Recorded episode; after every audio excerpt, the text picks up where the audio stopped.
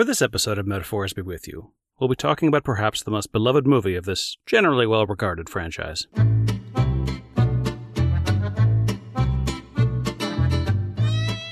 Hi, I'm Rob Howard of Chipperish Media, and this is a podcast about symbolism and allegory in Star Wars the movies, the TV shows, the books, and everything else. Except during season 3, when instead I'm going to be going through each movie to find the metaphors hidden in each one.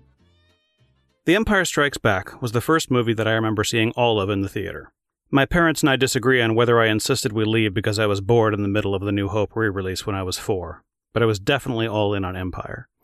We saw it several times that summer, and throughout most of my life it's gone back and forth with Jedi for the title of my favorite Star Wars film. Watching it as an adult, I see that it's definitely one of the most beautiful films in the series, and now I've drifted into reviewing, which is what I said I wouldn't do, so let's talk about metaphors. So the first thing we find out is that the rebels are now on an ice planet. I like this because it's a great signifier for how remote they are and how desperate their situation is. The rebels have been banished to Siberia because the Empire is hunting them so doggedly. A desert world would also have worked for this, except that we used desert last time, so frozen tundra it is. But it doesn't matter where the rebels have gone. A probe droid shows up. It's a nice touch that looks kind of like a spider, suggesting the net or web that the Empire is dragging across the entire galaxy. And speaking of the Empire, we check in with them to find that there's a radically different status quo than there was before. First, we see a Star Destroyer, with the camera establishing scale in the same kind of interminable pan we saw in A New Hope. And then, in a moment I didn't actually parse until my 20s and made me say holy shit out loud at the TV, there's a shadow thrown over this gigantic ship by Darth Vader's even bigger ship, the Executor. And not only does he have a fancy new ride, his helmet and armor have been buffed to a high gloss because there's no longer anybody holding his leash this time. Vader has arrived and he can choke an admiral to death without anybody saying boo about it. We also get a glimpse of what secondary sources will tell us is his meditation chamber. This thing looks like a hexagonal egg, and it seems really significant to me, but it might be as simple as it being a life support machine gives us a way for Admiral Piet to get a glimpse of Vader without his helmet. I really only bring it up because I want one of you to contact me and explain something amazing about it because I think it's really cool looking. Meanwhile, back in Good Guy Land, Luke has been mauled by a Yeti. I wish I could remember what the Wampa sequence looked like before this special edition. I know we saw a lot less of the monster, and sometimes that's more effective, but this is what we have now. Anyway, I like that Luke has been hung upside down, despite my questions about how and why the Wampa did that, because it's a great signifier for his fate. He is now a piece of meat in a butcher shop, with all the dignity we afford to plucked and decapitated turkeys. He then saves himself using the series' first instance of telekinesis, and then runs out of the cave into the storm, rather than finish off the now one armed Wampa and shelter in its cave. Of course, this is very much a movie about Luke making terrible decisions, so I guess we'll call it a character beat and move on. Luke then has his hallucination slash force vision of Ben telling him to go to the Dagobah system. What I really like about this sequence is that after Ben is done talking, Han rides up through his image, suggesting that maybe the ghost helped guide Han to where Luke was. I'm calling this idea confirmed later on when Ben is warning Luke that he won't be able to interfere if Luke goes to face Vader, suggesting that he already has interfered to save Luke. As I said, this is in large part a movie about Luke making terrible decisions, but it does take the time to show us his growth as well. We first set a baseline by introducing Dak, Luke's gunner when he's about to fly his snowspeeder. Dak is all youthful optimism, and we see Luke react to that from his older and wiser perch. Later on in the battle, with Dak dead and the snowspeeder crashed, we get to see Luke's capability coming into focus. I've said before that the vehicles in Star Wars amount to a sort of narrative magnifying glass, allowing our hero's agency on a larger scale than would otherwise be possible. But at this point in the narrative, Luke Skywalker doesn't need a vehicle to take down an AT-AT, a feat that a whole bunch of other rebels are attempting with a whole lot more equipment to middling success at best. I dare say Luke is the only character in the rebellion right now that could do this unaided.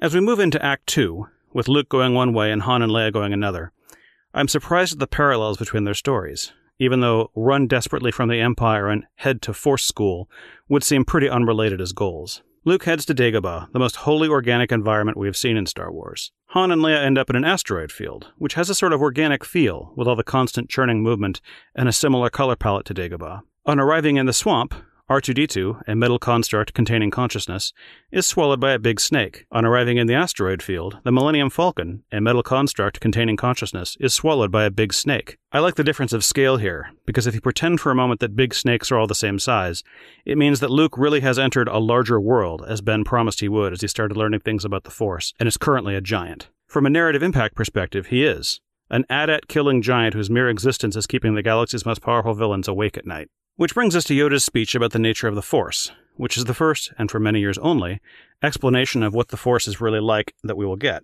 It's a bit ironic that the character saying life creates it, makes it grow, and luminous beings are we, not this crude matter, is actually an inanimate piece of latex, but it's easy to forget that Yoda isn't alive because Frank Oz knows what he's doing. As a matter of fact, one of my favorite pieces of performance in all of Star Wars is Yoda's shocked reaction when his C minus student has so much raw potential that he can move a spaceship a little bit. We also find out from Yoda's lines around that scene like, there is no try and unlearn what you have learned, that a Force user can apparently accomplish literally anything if they can make themselves believe it's possible. Kind of like a Green Lantern ring, which can do anything that the bearer can imagine and then will into being. Without getting off on too much of a tangent, though, it's interesting that the Green Lantern way of knuckling down and forcing the universe to obey your will is also the Sith way. The Jedi are passive and must open themselves to the Force and ignore their sense of self in order to use the light side. But both Green Lanterns and Jedi are presented as heroes because different cultural contexts can venerate different virtues. Lucas intentionally based the light side of the Force on what he understood about Japanese philosophy and culture and arrived at the Jedi. The first Green Lantern, on the other hand, was created in the US in the 1940s, and America reaching out to exert control over the world was probably a pretty appealing idea at the time. So, speaking of the dark side, let's talk about the cave scene. First of all, it's kind of trivial, but I love the detail that half of Luke's face is in shadow when he first senses the cave's presence. So then he asks what's in there, and Yoda tells him, Only what you take with you. And Luke, like a bonehead, straps on his weapon belt, even after Yoda tells him explicitly that he won't need his weapons. And I don't know if you have movies where you keep hoping that maybe this time the hero won't make the mistake they made every other time you watched it, but this one is mine. Every time I hope that maybe he'll listen to Yoda just once, and he never does it. Twit. So he enters the cave, and the movie goes out of its way to show us that there are plenty of living things in there. There's an elaborate root system for the trees around, and we see a few small animals. It may be evil, but it's definitely of the Force. It's worth mentioning, though, that the small animals are reptiles, snakes and lizards. It makes me think of Eve being tempted by the serpent, though obviously the Abrahamic faiths don't have a trademark on finding reptiles creepy. So then hallucinatory Vader shows up for the fake duel. It's interesting that Vader doesn't say anything here, even though the last time we saw him dueling with someone he was pretty chatty and even talked to himself alone in his cockpit in the trench battle. This is Luke's childish conception of the monster, not a person in any way, or even a dark side spirit or something taking the shape of Vader. Of course, that makes it all the more shocking when it turns out to be a regular person under the helmet, even if you can't tell it's Luke. Because I don't know how common this experience was, but five year old Rob did not understand that the regular person face under that helmet was Luke's face. I've had trouble with faces on screen my whole life, and it has occasionally interfered with my ability to enjoy dramatic revelations. In any case, I think this scene is why the movie makes a point of showing us the back of Vader's head earlier, so we can see that he's all messed up looking, and won't assume that this is just what he looks like.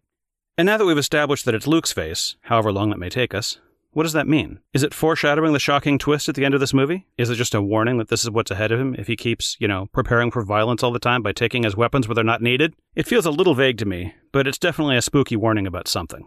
It's around this time that Vader takes a FaceTime call from the Emperor, and we finally get to see a bit of the guy we only talked about a little in the last movie. The first thing that's obvious is that despite Vader's new elevation in authority, he still absolutely has a boss, and this guy is it. We also find out for the first time that this Emperor knows about the Force and apparently can sense Luke through it from wherever he is. It's also interesting that before the special editions, the Emperor we saw wasn't even entirely human. Before Ian McDiarmid was cast as the Emperor for Return of the Jedi, he was played in Empire by a woman named Marjorie Eaton, wearing prosthetics and with the eyes of a chimpanzee superimposed over hers. I like to think the metaphoric idea here is that the Sith are more animalistic and base, but the most important result of this decision is the game my friends and I played in college when watching these movies. Basically, anytime anyone says anything to the Emperor, you add chimp eyes to the end of the sentence, and then whenever Palpatine speaks, you add, and don't call me chimp eyes to the end. So you get exchanges like this I am a Jedi, like my father before me, chimp eyes. So be it, Jedi, and don't call me chimp eyes. Look, we didn't have the internet, so we made our own fun. Obviously, it's also interesting and significant that the Emperor is played by a woman. This might be as simple as wanting to contrast him with Vader. It wouldn't be very interesting if Vader's boss was just a bigger, scarier dude in black armor. So we go the opposite direction and make the Emperor not physically imposing at all, by tapping into the long history of coding villains queer. The Emperor is not a real man TM, and therefore must be extremely evil. Meanwhile, our non Luke heroes arrive at Cloud City, which appears to be capital H heaven. Besides being literally in the clouds, the environment is largely white, at least the parts we see at first. Then the Empire is revealed, and we suddenly see a lot of red light around, which is a particularly strong contrast to the bluish light we saw in Echo Base on Hoth. And just to complete the transformation from heaven to hell, the carbon freezing chamber, arguably the worst part of Cloud City, is actually built with concentric rings on the floor, just like the rings of hell in Dante's Inferno. Speaking of the carbon freezing chamber, I love that Vader's plan here is to encase Luke in metal, which will make Luke more like him. And then we have the big duel, It's worth noting that Luke is the first one to ignite his saber in this fight, which foreshadows that he learned absolutely nothing from the cave on Dagobah. In this first phase of the duel, he's very aggressive, even though the fight choreography seems to imply that Vader is just toying with him. He's not even using both hands most of the time. There are three phases to the duel altogether. In this first one, Luke seems to have the upper hand for a while. Then he knocks Vader off a platform before he makes yet another terrible decision and jumps down after him. Remember that he came here to save his friends. He stopped trying to intervene in that situation a while ago, and he's got a perfect chance to run back to his ship right now, but instead he chases after Vader like an idiot. So he arrives in the second phase of the duel, where Vader demonstrates that he doesn't even have to fight Luke with a sword. He can throw stuff at Luke with the Force while still defending himself effectively. He then knocks Luke out a window before they start the third and final phase of the duel. At the beginning of Phase 3, the camera work emphasizes that Vader is much bigger than Luke giving us a visual reminder of what we've been learning that Luke is in over his head. Thankfully, Luke has finally figured this out and is trying to retreat for most of the time. He does, however, take a moment to tap into his anger and the dark side, and that's the one time he actually injures Vader. And to notice that this is the moment Vader is over this fight and cuts off Luke's hand, as he presumably could have done at any point earlier, but now he's pissed. And then Luke is teetering on the abyss, literally, but is he also there figuratively? He's been too aggressive, and he just touched the dark side, but he doesn't seem particularly tempted to join Vader. Is this maybe because Luke knows how to perform good guy better than he knows how to be one? Real evil is usually more subtle than join me and together we can rule the galaxy. So it's perhaps not surprising that Luke knows how to reject that kind of villainy, even as he makes all sorts of slip ups that bring him closer to more subtle evil. As a weird side note, I'm interested that this movie begins and ends with Luke getting serious medical care. If nothing else, it does nicely underscore the theme of this movie, which is Luke makes terrible decisions. I want to wrap up this section by talking about Lando. As the proprietor of the place that is a stand in for both heaven and hell, Lando is a bit of a contradiction, and of course that's by design, since he's the guy who switches sides. While he's on Cloud City, it acts as his narrative magnifying glass giving him the ability to act on a scale that matters to these big established heroes and villains. And the brief scene of him announcing that the Empire has taken control of the city and that everyone should leave shows that he really does have a sense of responsibility to these people. Also, shout out to Lobot, the bald cyborg who is the actual face of Cloud City, letting Lando meaningfully exchange glances with his agency. But notice that once Lando is off Cloud City, he's immediately our substitute Han. One of the first things he says once he's off the city is that it's not his fault that the hyperdrive still doesn't work, echoing Han's comment almost exactly. And in the final scene, when Lando and Chewie head off to find Han, Lando is wearing Han's standard costume of a white shirt with a black vest, because he'll be taking over a role of scoundrel with a heart of gold, thank you very much. Obviously, that didn't really happen in Return of the Jedi, but it definitely feels like the intent here. On to intertextual points. I mentioned last time how frustrating I find a lot of the prequel hints we get in the original trilogy, because a number of them are not technically inaccurate, but a basic understanding of how people talk would tell you that's not what was meant.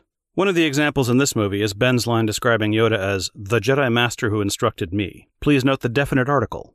Yoda is not one of the Jedi Masters or a Jedi Master, he is the Jedi Master.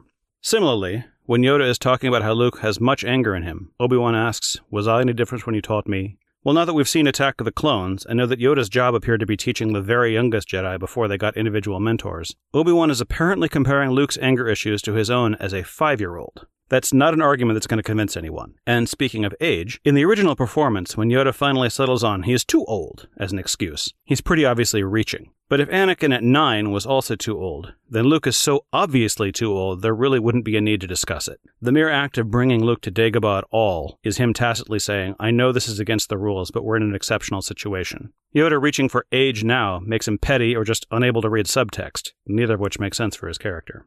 Before I discuss my favorite part of The Empire Strikes Back, I want to take a moment to talk about spoilers.